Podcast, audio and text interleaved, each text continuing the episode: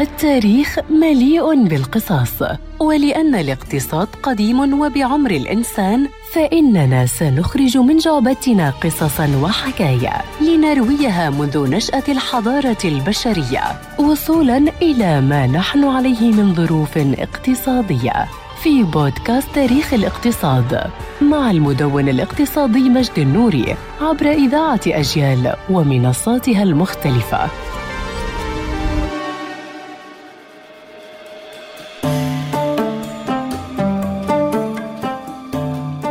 إن كنت من أصحاب النظر الضعيف مثلي، فأنا وأنت مدينون لرجل ولد عام تسعمائة وخمسة وستين، وهو الفيزيائي المسلم أبو علي الحسن ابن الهيثم، الذي نقب في التاريخ وقام بإعادة اكتشاف الزجاج، وقدم ما اكتشفه في كتاب المناظير الذي ما زال مرجعا جامعيا حتى يومنا. قلت أعاد اكتشاف ولم أقل اكتشف، لأن من اكتشف المناظير ما زال مجهولا حتى الآن. فهناك من قال أنها تعود لإمبراطور روماني مقاتل، وهناك من قال وقال، ولكن فينيسيا كانت مشتهرة بالزجاج في القرن الثالث عشر، وكان يتم استخدام بعض أنواعه في القراءة، لذلك عرف الزجاج بحجر القراءة. فجاء رجل يدعى روكر باكون وطور هذا الحجر ليصبح جيدا للقراءة بشكل عصري، ثم ومع تطور الحضارات بدأت استخدامات الزجاج المكبر تذهب إلى فئة عمرية معينة، حيث أصبحت رفيقا لأصحاب العيون الضعيفة وخاصة خاصة كبار السن، ليسمى الزجاج بنعمة المسنين. ولكن تطور النظارات عبر التاريخ كان بطيئا،